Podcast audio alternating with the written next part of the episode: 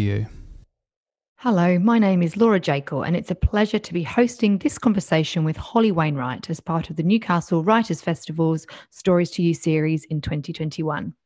I'd like to begin by acknowledging the traditional custodians of the land on which I live and work, the Awabakal and Worimi peoples, and I pay my respects to elders past and present. Welcome to Aboriginal people who are listening to this conversation. I'd also like to thank you for your ongoing support of the Newcastle Writers Festival. My guest today is Holly Wainwright, a writer, editor, and broadcaster who lives in Sydney with her young family. She's the head of content at women's media company Mamamia, and I Give My Marriage a Year is her third novel.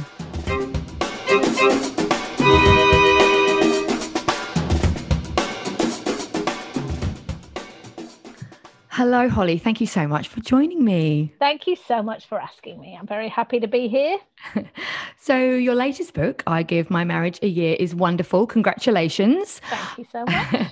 I was really hooked from chapter one, which has this clever little unexpected twist in the last line. And I actually heard you say you came up with the title and the broader concept before the storyline and characters. And I was wondering, is that true? And is this a usual approach for writers? So, it is true in this instance um, mm. for me. I came up with the title and the sort of broad idea of a woman in particular who was trying to make a decision about her marriage and setting a time period. And it is true that uh, that came to me before the story.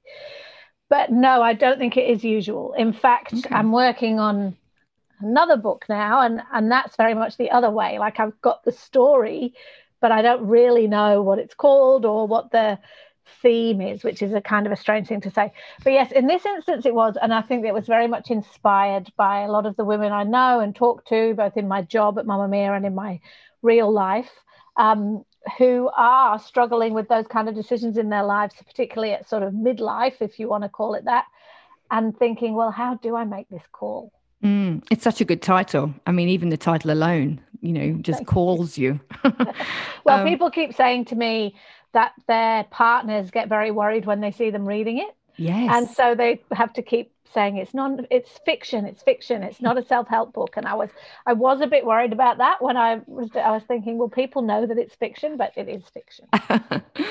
Um, so as you know you've just sort of explained and as the title suggests it's a book about a couple lou and josh who have two daughters and after a difficult period in their marriage lou decides to give their marriage a year. Um, so there's no spoilers but did you always know how the story would end? No. So to be honest, I didn't. And um, when my publisher, when I was talking to my publisher, because I, I went to a new publisher for mm. this book, and when I was talking to her about my idea, she said, Do you know what happens in the end? And I said, Yes, with this very like, I said, I'm not going to tell you though, which is what I always say to people. I'm not going to mm. tell you how it ends. Smart. Because I don't, you know, I want you to experience it as the reader's experiencing it. But actually, the truth was, I didn't really know because I kept flip flopping, and obviously, no spoilers, but I kept flip flopping. I was really clear that I didn't want this book to feel like if they stayed together, it was a triumph, and if they didn't stay together, it was a failure. Like, mm. I wanted to explore that idea that, you know, not all relationships are failures if they don't last. And also, I didn't want readers to feel sort of in any way judged by whatever happens. Mm. But as I was writing the book, it began to become clear to me what the ending should be. And I think I decided halfway through, probably. Yeah. Oh, cool. Because I was going to ask if you had that sort of, you know, choose your own adventure range of endings that you played with and, you know, experimented with how you felt about them. I did. I mm. did. I absolutely yep. did. And as mm. I say, I wanted to make sure that whichever way it mm. ended, mm. it was fine, you know. Yeah. yeah. um, but I think that uh, I tried a few different things. And then when I realized where I wanted it to go, I obviously had to go back and make sure I was correcting that throughout the plot. Because yeah. with a book that unfolds to a particular conclusion, and that's kind of the point of the book, whether mm. that's a mystery or whether that's in this case a sort of domestic drama, for want of a better phrase for it, you don't want the reader to be so surprised at the end that it doesn't make sense. Mm. You hmm. want like this mm. is hmm. what I learned, and my publisher really helped me get to this too. Is that um, you want them to be surprised, but not like what you know. That's yeah. That's not doesn't make any sense. So. Mm. I had to sort of make sure that there were enough seeds being sown throughout the book that whatever, however it ended, it was going to make sense, you know. So mm. I learned a lot about that kind of more suspenseful writing, which isn't really how my other books were. No, quite different. Yeah. yeah, yeah. Wow. Um, but so I've, I, I have heard you say in a, another interview that you've done that you ended up cutting out some dramatic detail to focus on that core relationship. And I was wondering if you could kind of reveal anything about what was cut um, and ah, why. Well, I will actually. I can because I know this is a podcast for people who are interested in writing, mm. and I feel like this is my third book and my third novel but I don't feel in any way like it's a craft that I've mastered. I'm sure I never ever will. I hope I get to write many, many more books and I still won't know what I'm doing. But anyway, um, what I, the experience, the big lesson from this book for me is that I kept worrying as I was writing it that this plot, because it's very much a book about two people in their relationship. And obviously, there are other people who are involved in that story, mm. but I kept worrying that it wasn't enough you know, because mm. it's quite a long book too. It as I was writing it, I realized that it had to be quite um, involved, and I was loving writing it. But I I kept worrying that these two central characters weren't enough to hold the reader. So I was throwing in like extra plot lines. So one of the plot lines I threw in was there's a central theme of, of a tree through the book. Mm. Is yeah, that, outside um, the window. Yeah. yeah, it's the tree that grows outside their house and Lou loves it and Josh thinks it should be cut back. And, you know, there, there's a, a bit of a battle going on about that. Um, and in the, I had it so that somebody that the tree got poisoned. Oh no. and then that became like a who's poisoning the tree.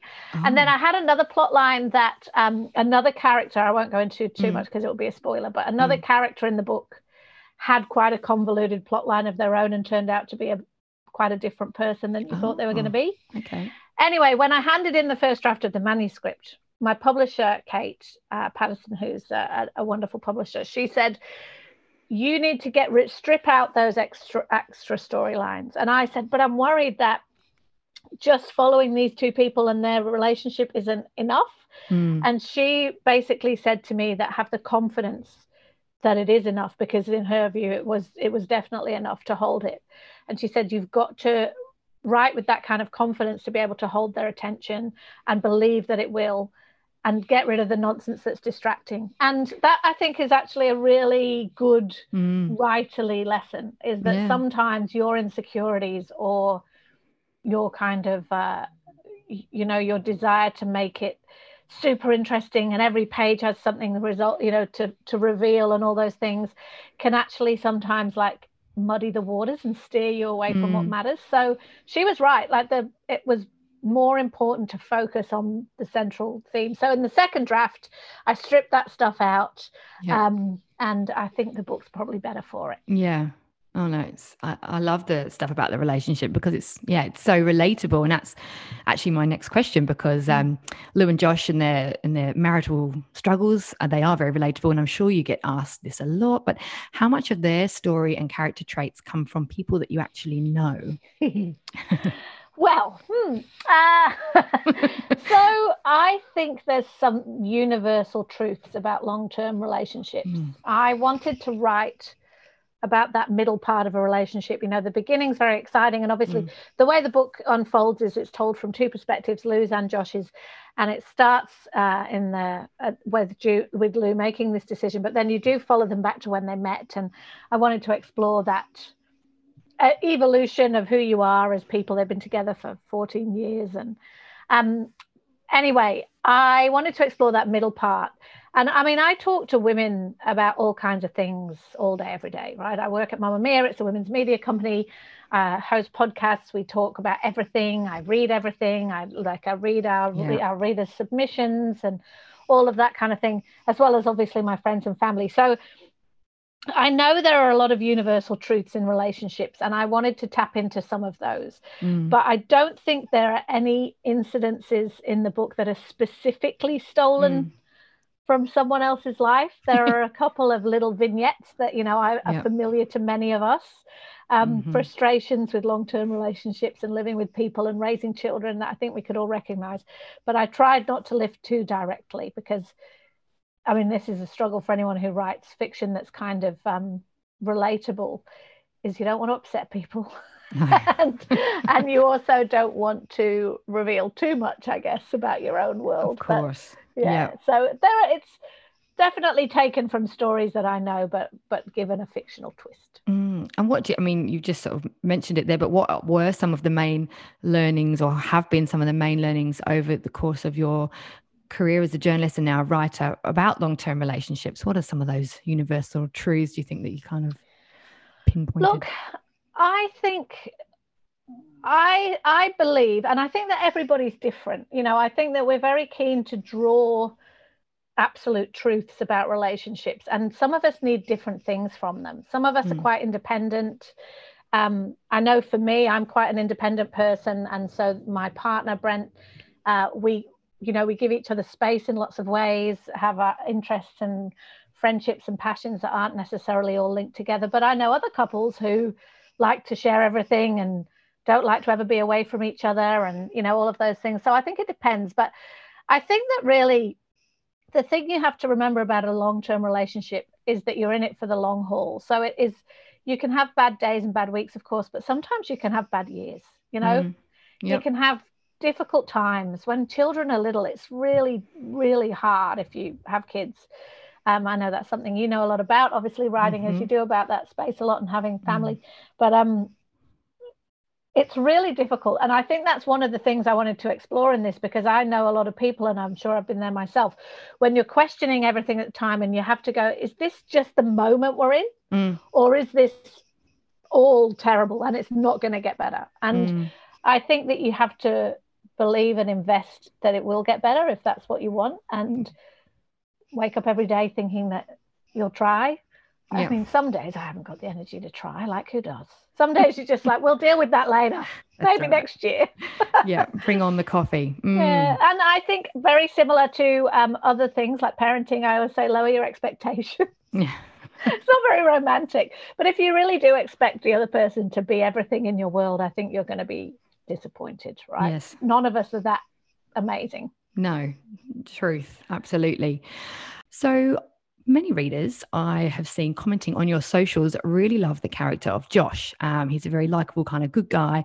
And I was just wondering how you got into the headspace of a man and who your inspirations were. And did you like writing Josh? I actually loved writing Josh. Like, I really did. Yep. And um, a lot of people have said that. I'm Team Josh. People say it like they're picking teams. And I say, like, I'm not Team Josh or Team Lou. I'm Team whatever team yeah. relationship team family um, but i what was really important to me and it's a little bit unfashionable actually was to write him as a good man like not mm. a perfect man not somebody who was without flaws but um, a good decent man who did love his family and did love his wife it wasn't i didn't want to write the story that we've heard many times and i know there's a lot of truth to it don't mm. get me wrong where the woman is kind of an angelic martyr and the man is a useless slob or a deceitful yeah. pig mm. or you know whatever mm. and that the main problem in their relationship was that mismatch i i didn't want that to be the case because i do although i obviously live in a world and report all the time on terrible things that that men can do to women i also very much believe that there are a lot of good men, and I live with one, mm. and I I know many of them, and mm. hopefully I, uh, my son is one. I hope. Who knows? anyway, um, so I really wanted Josh to be good, but also mm. to be kind of frustrating and a bit lazy, yeah. and all the things that drive us crazy about mm. people mm. that we love. So that was important to me. Um, that it wasn't the cliche, and I loved writing him because I have this belief, and again, it's not deeply fashionable, although maybe it's becoming more so, that we're really not that different, men and women. I don't really believe that um, men are from Mars and women are from Venus. I just don't. I think that ultimately we want a lot of the same things. And if you're compatible with somebody because you do want a lot of the same things, then the gender is not really that important. So I loved writing him. Uh, I did find him likable and I wanted him to be he attractive was, yeah. and all that stuff. Yeah. but I um I didn't it wasn't that I wanted him to be entirely sympathetic.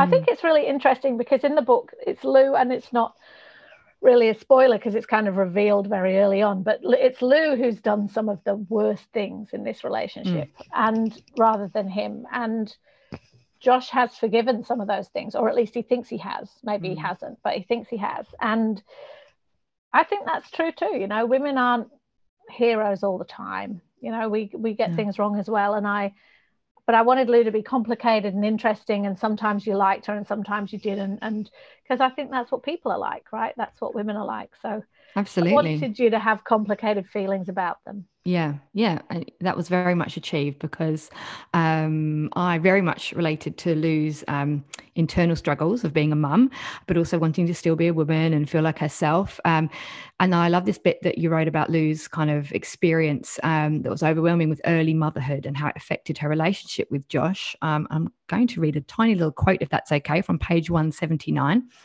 And this is from uh, Lou's perspective. Conversations revolved around poo and food and sleep. Even more alarmingly, these were now topics that Lou had opinions on. She actually spent time thinking about them, quite a lot of time. But maybe the change that surprised her the most was the one between her and Josh, because it felt as if from the moment they walked in the door with newborn Stella, their roles began to shift. I love that because that really spoke to me personally. But I wondered if it was reminiscent of your feelings as a new mum too. Very much. And mm. I know so many women who say this, who mm. say that their relationships were very equal before they had children. You know, they were mm. both working, they were both busy, they shared the household chores, they shared the washing up, you know, whatever it was.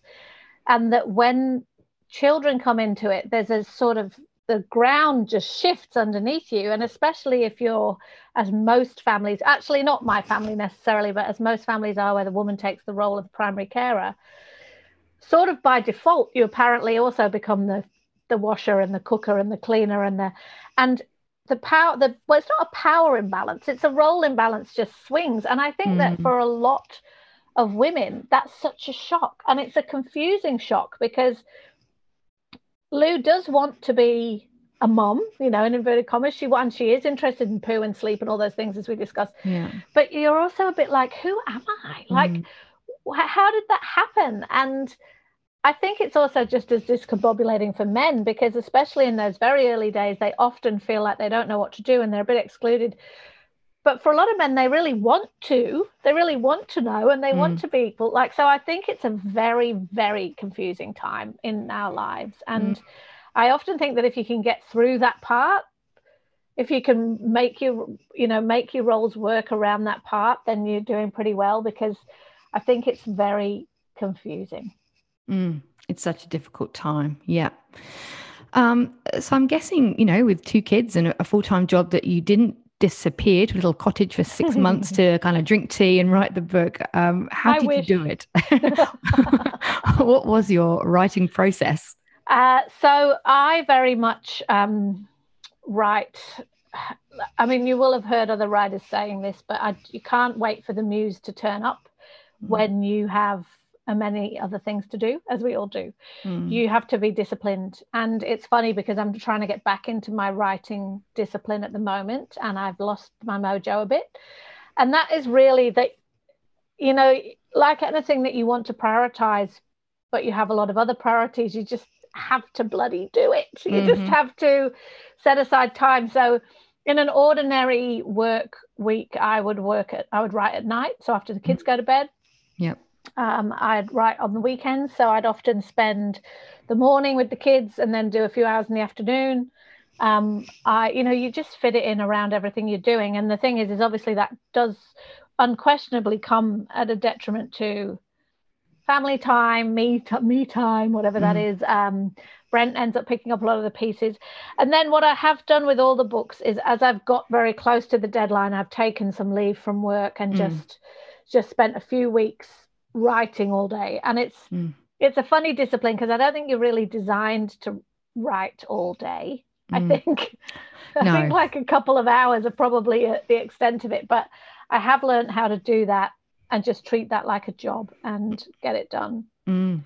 i did though when I was doing the edits on the first manuscript, I did actually take myself away to an Airbnb cottage for two nights. Oh, beautiful it was beautiful, but it was also really spooky. It was this like little cottage in the Blue Mountains, and I didn't know on Airbnb. You couldn't tell how creepy it was. And oh, I was no. like, it was awful, and I didn't hardly sleep, and I felt really awkward all the time. And I was like, I've just got to finish this book and go home. like, but oh, I'm used goodness. to writing with a lot of chaos around me, and mm. the coming in, and the dog coming in, and you know, like I, I can't really imagine doing it another way. But I, I like to dream that one day I'll figure it out. Yeah. And what's the post-it notes thing? I've heard you talk yes. about those. So you'll mm. see a few on my wall behind yes. me. I don't They're look coming back at my mm. scruffy room, but um, I'm hiding in the bedroom as we speak.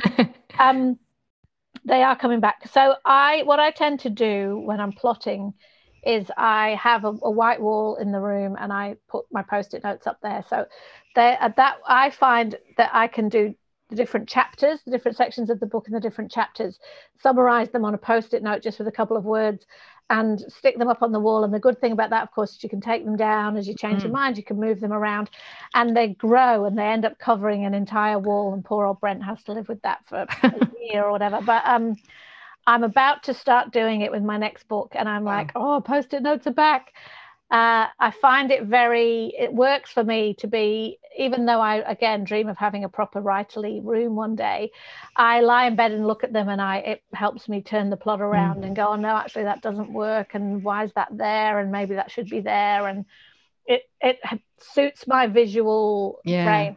I do write on Scrivener now, which is a software that I bought for this book.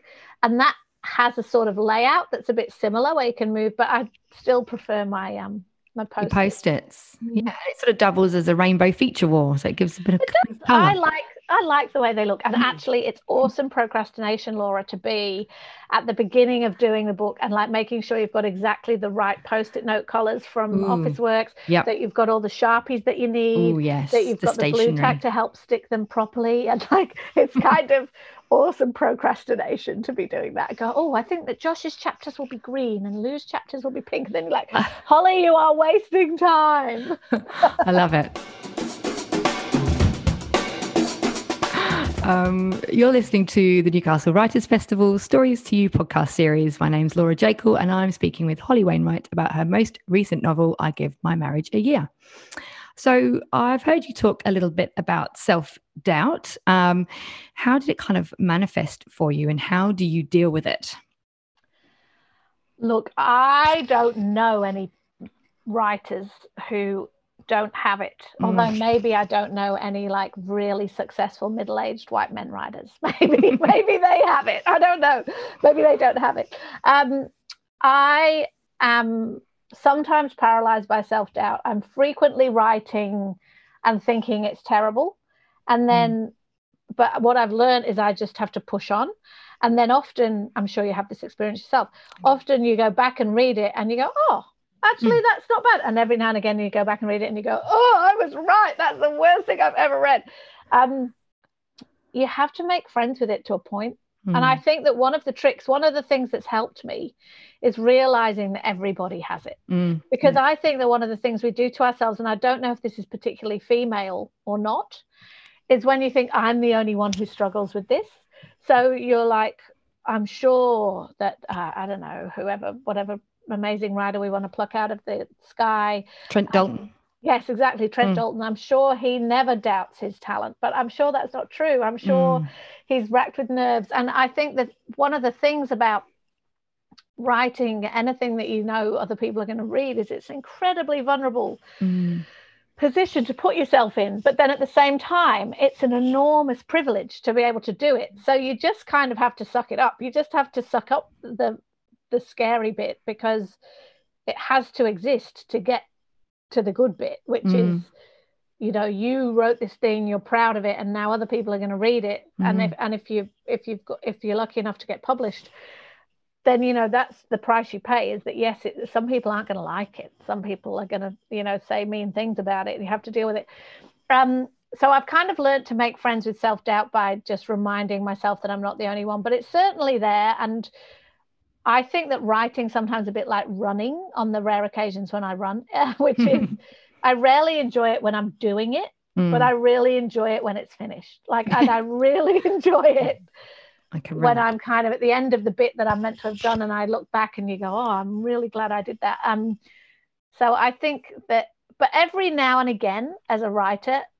a lot of it's a slog when you've got such a big project on, but every now and again you get this lovely little purple patch, and it might only be 20 minutes where you you're it's just coming you know and you're not fighting for every word and every sentence and every t- like it's just coming and then that's a glorious state but i can't say i've ever really managed to maintain it for more than 20 minutes at a time. Oh well enjoy the moments when it does i suppose. Exactly Oh, so you had your first book, The Mummy Bloggers, was published by Allen and Unwin in 2018. Mm-hmm. Did you always kind of want to write a fictional novel? Where did that, where, you know, how long have you been harboring that a very goal. long time, okay. Laura. A very yeah. long time. So I think it's the first thing I actually wanted to do when I was little was okay. to be a writer because I've always loved books. I always loved to read. I wasn't ever very good at anything else. Um, I mean, I'm. I guess I'm good at some other things, but I'm not.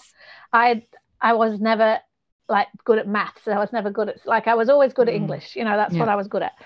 Um, so I always wanted to do it, and then I didn't do it, and I took I made a career in journalism, um, which I love, and I've been very lucky. Uh, and I, you know, now my job involves management, and it involves podcasting, and it involves all kinds of things, you know, strategy, and but writing is the thing I love the most. Mm. And I was forty, um, a little bit over forty, when I was like, I'm, am I really going to write a book? And Mm. I didn't have the confidence to do it. I didn't feel like I knew how to do it.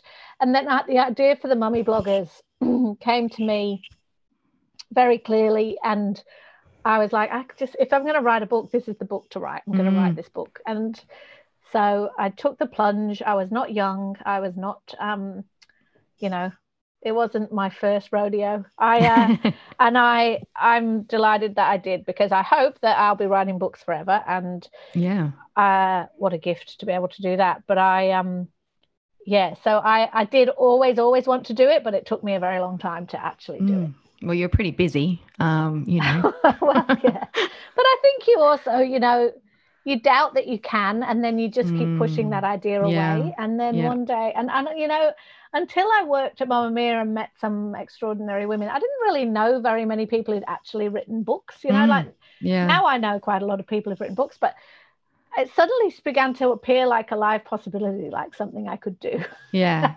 Oh, and fabulous. so I, uh, yeah, it was a it was a big leap of faith, but I'm mm. very glad I did. No, it's amazing.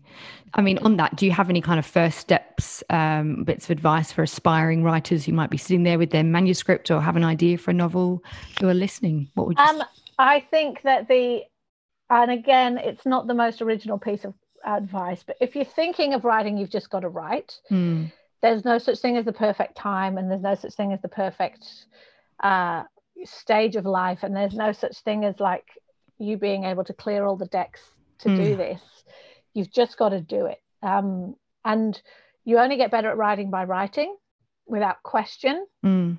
Sometimes I feel like I've forgotten how to do it if I've had a break for a while. And then, you know, you you you get writing again and you begin to to see it. And I think also, you know, you have to play to your strengths as a person because we're always very interested writers are always very interested in other writers processes mm. but i don't think that other that other people's processes would work for me. Just like mm. i don't know that my processes would work for them. I mean i know some writers who are meticulously organized in terms of plotting and they know exactly what's going to happen and they know exactly where things are going to go and they know exactly how things are going to unfold. And i don't do that. I'm i'm my best ideas come to me as i'm doing it. It's um I think there's a quote that's a oh, I'm going to stuff it up, but it's something about how the road reveals itself to you as you walk it. Mm. That's a bit how yeah. I am with writing. Um, and then I know other people who they write their first draft just like a massive word vomit with very little editing structure, um, finesse. And I don't do that either because I, I, I think I've been an editor and a journalist for so long that I can't write without editing myself as I go. Mm, yeah. So I think that in a way, there's no, what I'm kind of learning is that there's not really a one size fits all. So I think be kind to yourself in allowing your your own personality and the things you've learned about how you're best at working inform the way that you write as well. Mm. I'm, I'm because I've been a journalist for so many years, I work well to deadline, right? So mm. if I don't have a deadline for something, I will mess around and procrastinate yeah. and obsess about things and I need to put external pressure on myself to make myself right. And I think I'm at my best often when I do have that. Other people are exactly the other way around. It freaks them out to put themselves under pressure. So yeah. I think, you know, be kind to yourself and you're working out what works for you. So each to their own, really. Exactly. Mm. Um, who are some of your biggest literary inspirations? Like, who are some of the writers that you admire oh, most? So I always say that I love, love, love Anne Tyler, which I do. I love Anne yeah. Tyler, who I don't know if you know her very well, but she is a sorry, a Midwestern American writer who wrote, uh, oh well, some amazing books. Accidental Tourist. Uh, one of the, her most recent one that I love. What's it called? I'm, it's called The Redhead by the Side of the Road. But anyway, the thing I love the most mm. about her is that she is she's always written about very ordinary people in very ordinary what you might consider small lives mm. and i've always found those kind of books most interesting i've never been somebody who loves sci-fi or i even struggle sometimes with big historical mm. fiction like i quite like little stories you know mm. about very relatable things yeah so i love anne tyler however i think the and i've just read oh my goodness have you read hamnet Having no. just said I don't like historical books, Hamnet is a host- historical book. It's written by this British um, writer called Maggie O'Farrell. It is one of the most perfect books I've ever read, and that is a historical book. Okay, like an imagining of um, William Shakespeare's wife. Anyway, it sounds weird, but it's great. Okay, but um, I also love at the moment Curtis Sittenfeld, who's an American writer. I don't know if you've read um, uh, Rodham. Rodham. Yes, I've oh just oh finished God. that. Yeah, it was great. That Loved was my it. favorite book of last yeah. year, I think. Yeah. Um, but I've always read a lot of women, and I mean, I I wouldn't really know where to start in terms, but I, but I do think that in general, I've always really liked books that are quite for want of a better word, small, you mm. know, that just a relationship really, based yeah, and yeah. And tackle the things that make us all human and mm. and the fact that everybody's little life, you know, without wanting to be patronizing, no, has all its own dramas and and that's what you realize when you listen to store people's stories all day is that mm. everybody mm. has the most extraordinary stories tucked mm. away inside them and in their past and in their families and in their bodies and and I will never tire of that. So I like very human stories. I'm not particularly interested in massive concepts. I have to say.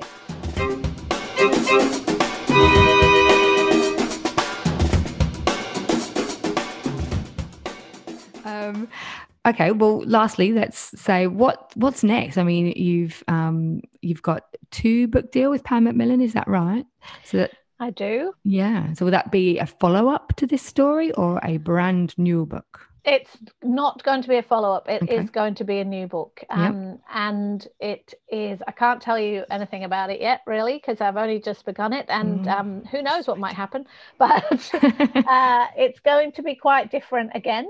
I think. Um, I mean, similar in that it will explore relationships and so on, because I'm really interested in that. But and women. Um, yeah but I am really looking forward to getting stuck into it. I I've been blown away by the reception to this book. Um, a lot of women telling me that they have um, it's made them look at their relationship a little differently mm. and all those things. So I'm a little bit daunted about how to follow it up, but I yeah. um I, I think it's going to be a bit different again because I really enjoyed challenging myself with this book. It was in a very different. My first two books were sort of a bit more humorous which mm. obviously is always a good thing, um, and a bit more zeitgeisty. So they're very much about of the moment things. This book, obviously, I give the marriage a year, is very much about a relationship. So I think we'll um, this book uh, next one is going to be a bit bit different again. I think because I'm really enjoying kind of seeing where I can go without wanting to, you know, go crazy and, and write some kind of sci-fi bodice ripper. Yeah, oh, maybe maybe that's a whole that's a whole new genre, surely. so watch this space. But yeah, yeah. it will be. It won't be this year. Actually, it'll be next year that it's released. Okay. Oh gosh. Well, I can't wait. Can't wait to read it. and um, congratulations again on I Give My Marriage a Year. It's brilliant. Thank and you, uh, yes, thank you so much for joining me today. No worries. So, thank you again to Holly Wainwright. We discussed her latest book, I Give My Marriage a Year, published by Pan Macmillan. Remember that this series will continue until the end of May, and episodes will be available every Wednesday morning. Please follow the Newcastle Writers Festival on Facebook and Instagram for regular updates. The 2021 festival will be held from September the 24th to the 26th. We would love your support, and you're welcome to make a donation via the festival's website to support the event, which has been hard hit by COVID.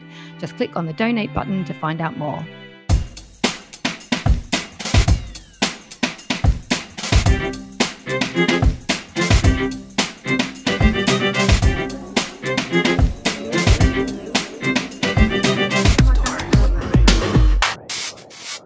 Stories to you.